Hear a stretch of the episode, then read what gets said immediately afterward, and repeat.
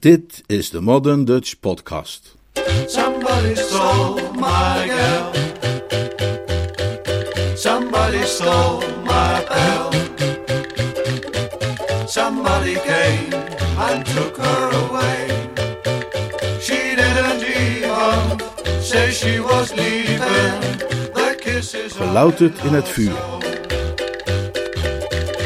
Waag het tweede deel van dit verhaal door P.G. Woodhouse uit de bundel Young Man in Spats, vertaald en voorgelezen door Leonard Beuger. If she could see her broken hearted, lonesome pal, somebody stole my girl. Korte inhoud van het voorafgaande. Na het jaarlijkse open podium in de Drones Club prijzen alle leden de dolle conferentie van Cyril Barmy Fungi Phipps en Reginald Pongo Twistleton Twistleton. Een van de Drones-leden merkt op dat Barmy en Pongo een beproeving hebben ondergaan die bijna een eind had gemaakt aan hun vriendschap. Deze Baartmans vertelt het volgende verhaal zoals hij het zelf weer van Barmy heeft gehoord. Barmy en Pongo waren naar de badplaats Britmouth on Sea gegaan om hun conferentie te oefenen. Daar zien ze Angelica Briscoe, de dochter van de eerwaarde P.P. Briscoe. Zij woont in Maiden Eggesford, een dorpje vlakbij Britmouth. Allebei worden ze dadelijk hopeloos verliefd op haar. Pongo vertelt Barmy dat hij een dag of twee naar Londen moet en Barmy zegt dat hij zich niet hoeft te haasten, maar hij wil natuurlijk de gelegenheid te baat nemen om te proberen Angelica te ontmoeten. De volgende dag, zaterdag, boekt Barmy een kamer in een pub in Maiden Eggesford en treft daar Pongo aan, die gelogen had en precies hetzelfde van plan was. Barmy ontmoet een man, een paar jaar ouder dan hij, die ook Briscoe heet, en concludeert dat hij de broer is van Angelica. Briscoe introduceert Barmy bij Angelica en Barmy stemt er maar al te graag mee in om haar te helpen bij de organisatie van het jaarlijkse schoolfeest van de dorpsschool. Pongo hoort daarvan en neemt het Barmy erg kwalijk dat hij zich stiekem zo heeft opgedrongen bij dat meisje. Barmy is groothartig tegenover zijn vriend Pongo en stuurt een briefje naar Angelica waarin staat dat hij bij nader inzien niet kan helpen bij het schoolfeest, maar dat hij Pongo in zijn plaats zal sturen. Pongo is verrast en dankbaar. Maar Angelica stuurt Barmy een briefje terug.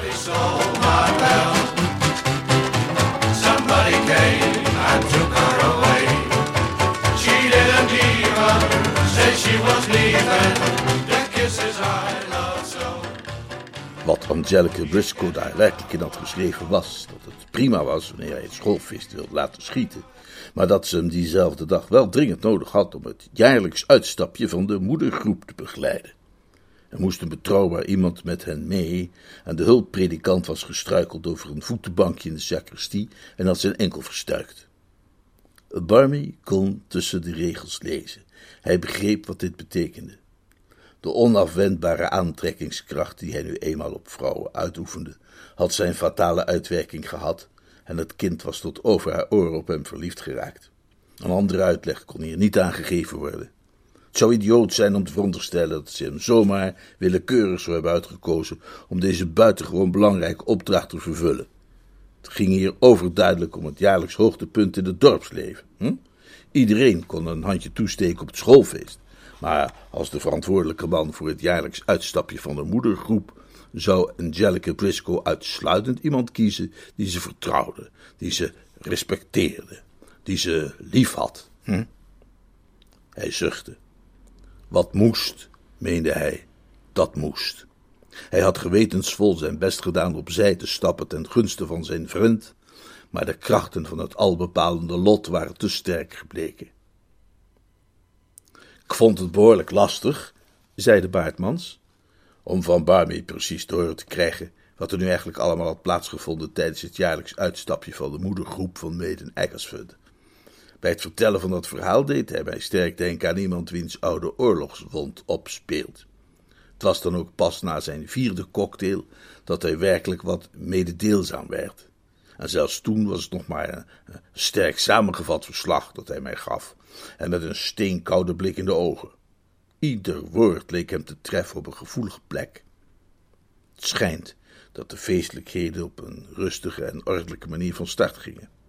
Zestien dames van gevorderde leeftijd stegen in een touringcar en de expeditie werd voor de deur van de pastorie uitgeleide gedaan door de eerwaarde P.P. Briscoe in eigen persoon. Zolang zijn blik over hen weide, hoor ik van Barmy, waren zijn schoonheidskoninginnen braaf en bedeesd.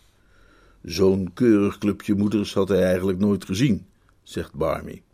Het enige waar hij bang voor was op dat moment was dat het wel eens een heel saai middagje zou kunnen worden met die dames. Hij vreesde dat hij zich wel eens ernstig zou kunnen gaan vervelen. Nou, die vrees had hij zich kunnen besparen. Van verveling zou absoluut geen sprake zijn. De stemming van de babbelende buslading was bij vertrek, zoals ik al zei, braaf en zelfs enigszins bedeesd. Het was evenwel verbazingwekkend wat het verschil nog geen vijftig meter grote weg voor het clubje moeders uitmaakte.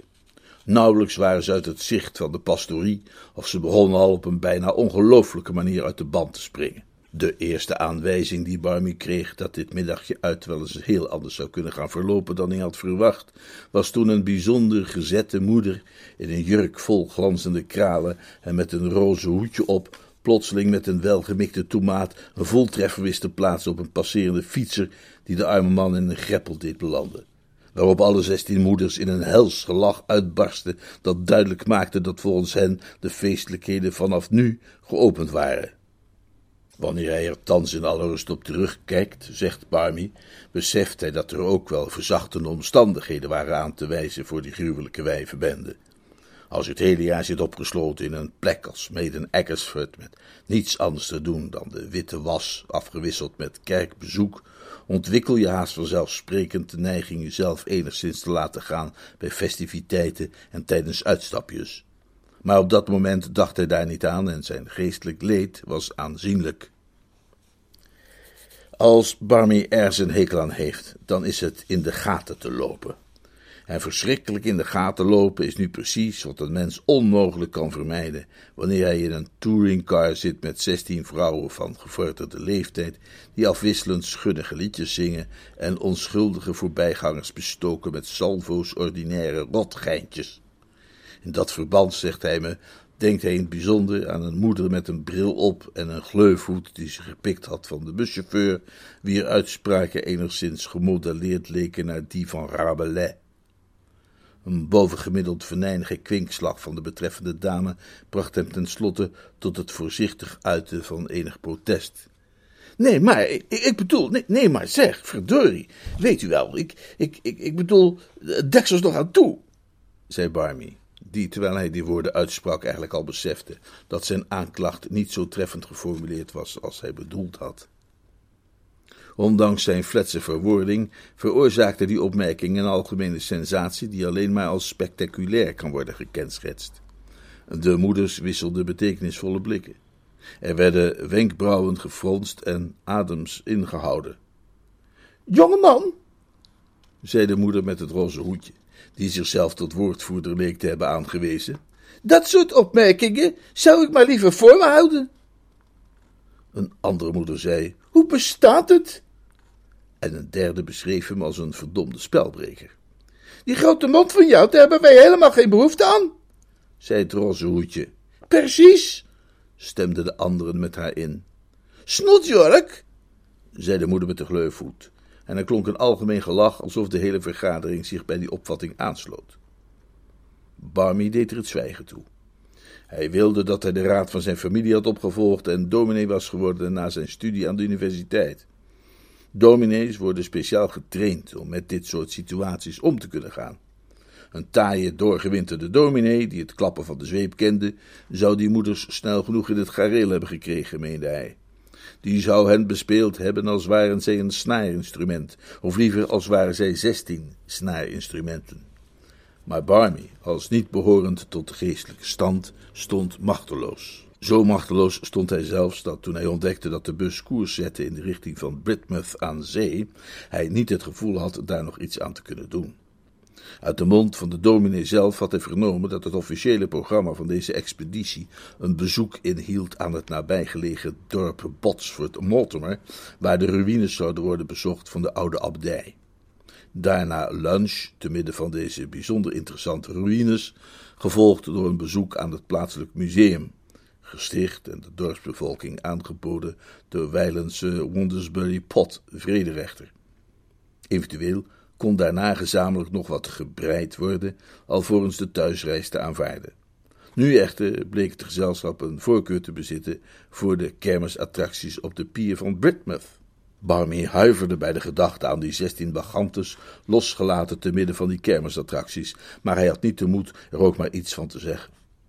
Het was op dat moment, hoor ik van hem, dat zich voor zijn geestesogen een visioen opdeed van Pongo, die op die zomermiddag vrolijk rondrentelde te midden van de kalme genoegens van het schoolfeest.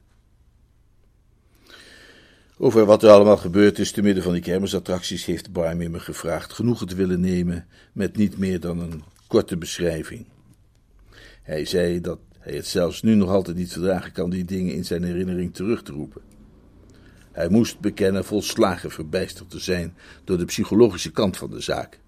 Die moeders moeten toch zelf ook weer moeders hebben gehad en op schoot bij die moeders het verschil hebben geleerd tussen goed en kwaad. Terwijl, nou ja, waar hij speciaal aan dacht, zei hij, was wat er had plaatsgevonden op de Hobbel de Bobbel installatie. Hij weigerde in details te treden, maar er was een vrouw bij in een roodbruine mantel die beslist uitsluitend leek te leven voor de lol. Een klein verschil van mening met de eigenaar van de betreffende attractie was er uiteindelijk de oorzaak van dat de hele expeditie het pretpark verliet en afdaalde naar het strand. Het ging om een zuiver financiële aangelegenheid, begrijp ik. De exploitant beweerde dat een moeder die geheel in bombazijn was gekleed, elf keer naar beneden was gegleden en maar één keer had betaald. Het resulteerde daarin dat Barmy in de ruzie werd betrokken en nogal ruw behandeld. Wat bijzonder ongelukkig was, omdat de bombazijne moeder op weg naar het strand wist uit te leggen dat een en ander echt een misverstand was. Wat er feitelijk was gebeurd, was dat zij twaalf maal naar beneden was gegleden en twee keer had betaald. Barmy was echter zo blij dat hij zijn hele feestelijk gezelschap daar veilig weg had kunnen loodsen, dat hij een flink blauw oog beschouwde als een schappelijke losprijs, en zijn humeur was er duidelijk nog op vooruit gegaan toen de zestien moeders opeens een gezamenlijke kreet slaakten en in de richting renden van een zeilboot die daar te huur was, waarbij ze hem met zich meesleepten. Het volgende ogenblik waren ze op weg naar de overkant van de baai, voortgedreven door een fris briesje, dat er natuurlijk meteen de brui aan gaf toen ze ver genoeg uit de kust waren om het tot een hele klus te maken voor de ongelukkige stakker die hen terug zou moeten roeien. En dat was natuurlijk onze arme Barmy. Er was ook wel een man die over de boot ging, maar hoewel hij een ruwe, ongeletterde zeebonk was, bezat hij voldoende gezond verstand om zich niet te laten streken voor een klusje als het terugroeien naar de kust van deze Arke Noachs. Barmy had het hem voorzichtig voorgesteld, maar de kerel zei dat hij absoluut aan het roer moest blijven. En toen Barmy zei dat hij ook het roer wel kon vasthouden, zei die kerel dat hij zo'n kostbaar schip niet zomaar aan een amateur kon overlaten. Waarna hij een pijp opstak en eens extra achterover leunde in de stuurstoel met het air van een oude Romein die bij een banket aanlag en het zich gemakkelijk maakte in de kussens. Barmy nam dus de riemen ter hand die zo ongeveer het formaat hadden van de exemplaren die galeislaven kregen uitgereikt in de tijd van de antieke triremen, en zette zich aan het roeien. Zelf vond hij dat hij voor iemand die nooit had geroeid, behalve dan sinds hij in Oxford studeerde in zo'n vederlichte kano, dat zij het voor zo iemand verdomd goed deed. Vooral wanneer je daarbij in ogenschouw nam dat hij behoorlijk gehinderd werd door de moeders. En van je hela hola bleven die maar zingen, houd er moet maar in. En behalve dat Barmy iets als het lied van de Wolga Bootsman een stuk passender had gevonden, deden ze dat op een wijze waarbij het moeilijk was in het juiste ritme te blijven roeien. Zeven keer ving hij snoek, zoals roeiers dat noemen, en zeven keer hielden de zestien moeders op met zingen en begonnen ze als één moeder bulderend en vooral spottend te lachen.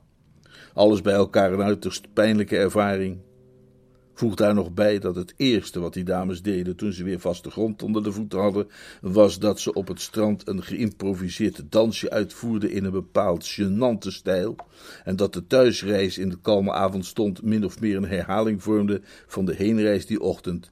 En je zult met me eens zijn dat Barmy, toen hij eindelijk de salonbar van de Gans en Springhaan binnenstrompelde, de schuimende pul bier die hij zich haastte te bestellen, meer dan verdiend had. Hij had die nog maar net achterover geslagen en wuifde in de richting van de tap om een tweede, toen de deur van de salonbar openging en Pongo binnenkwam. Als Barmy niet zo ontzettend druk bezig was geweest met zijn eigen problemen, dan zou hij hebben gezien dat Pongo er beroerd aan toe was. Zijn kraag was gescheurd en zijn haar zat hopeloos in de war. Hij zaten vegen chocola op zijn gezicht en een halve boterham met jam zat achter op zijn jasje geplakt. Hij was dermate geëmotioneerd Barmy daar te zien, dat hij die al de mantel begon uit te vegen, nog voordat hij zelfs maar een kopstootje had besteld. Dat is me ook iets moois, wat jij me weer hebt opgescheept, zei Pongo. Een lekker klusje heb je me daar in de schoenen geschoven. Barmy voelde zich een klein beetje beter, dankzij de genoten consumpties, en was in staat om antwoord te geven. Waar heb jij het over? Ik heb het over dat schoolfeest, antwoordde Pongo met intense bitterheid in zijn stem. Ik heb het over zeeën van kinderen, allemaal met kleverige handen, die ze allemaal zo nodig aan mij moesten afvegen. Ik heb het over. Maar daar hoef jij me niet bij aan te staren als een overleden vis, Funky Fips. Je weet maar al te goed dat jij het zelf bent die dit zo gepland heeft. Die hele duivelse opzet komt uit die valse, gemene koker van jou.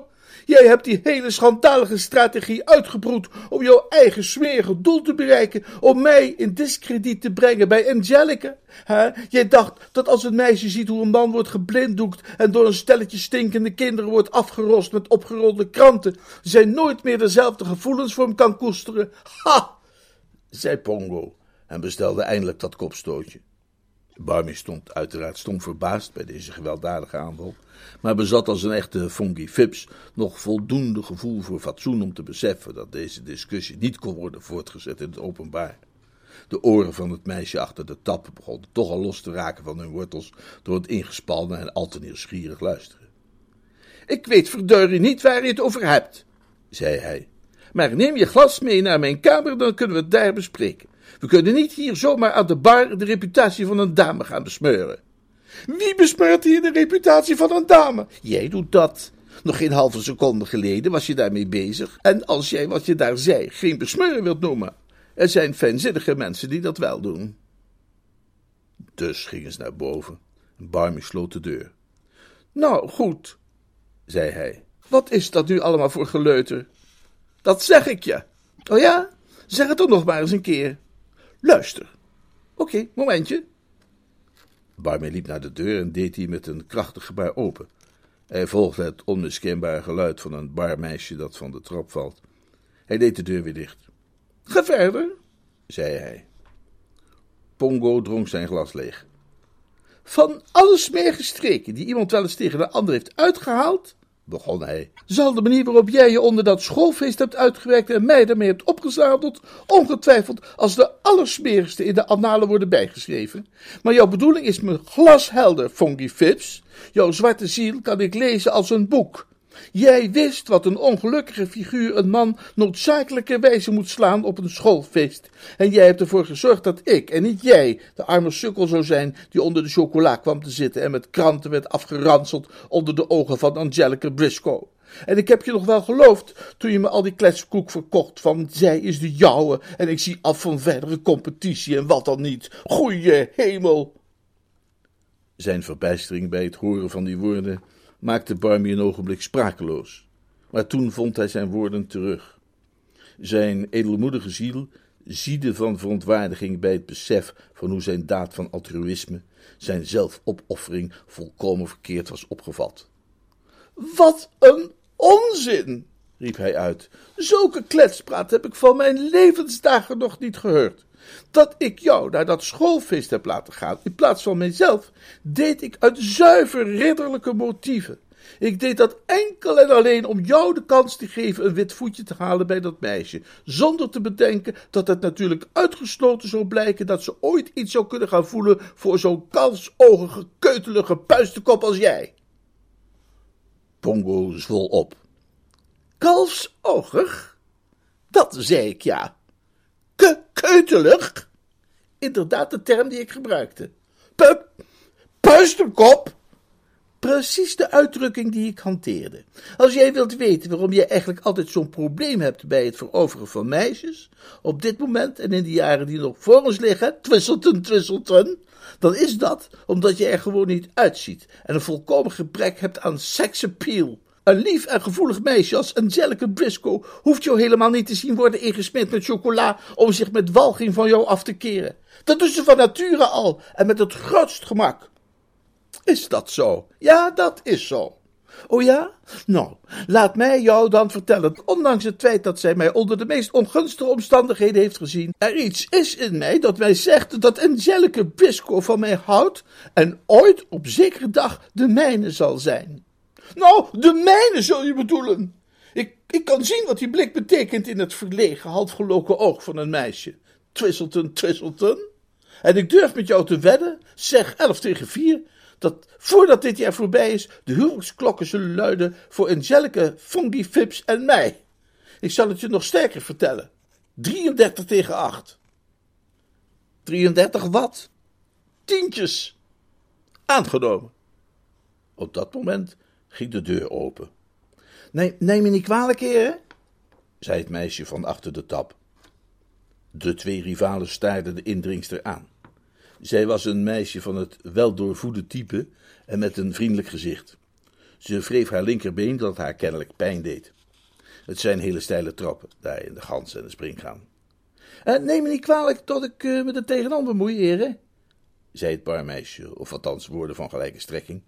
Maar ik hoorde toevallig, en helemaal onopzettelijk, wat u met elkaar besprak, en ik voel het als mijn plicht u op een belangrijk punt te corrigeren. Spijt mij, heren, maar alle weddenschappen dienen te worden geannuleerd. Miss Angelica Briscoe is reeds verloofd. Men kan zich het effect van die mededeling wel voorstellen. Pongo zakte neer op de enige aanwezige stoel en Barmy kwam wankelend tegen de wastafel terecht. Wat? Zei Pongo. Wat? zei Barmy. Het meisje van achter de bar wendde zich tot Barmy. Ja, meneer, met die man waarmee u zat te praten op die middag dat u hier aankwam. Haar oorspronkelijke mededeling was bij Barmy aangekomen alsof hij door zestien moeders in zijn maag was gestompt, maar deze toevoeging maakte dat hij zich weer een beetje bijeen wist te rapen. Praat geen onzin, mijn beste barmeid, zei hij. Dat was Miss Briscoe's broer. Nee, meneer. Maar zijn naam was Briscoe en je hebt me zelf verteld dat hij op de pastorie thuis hoorde. Ja, meneer. Hij is ook erg vaak op de pastorie.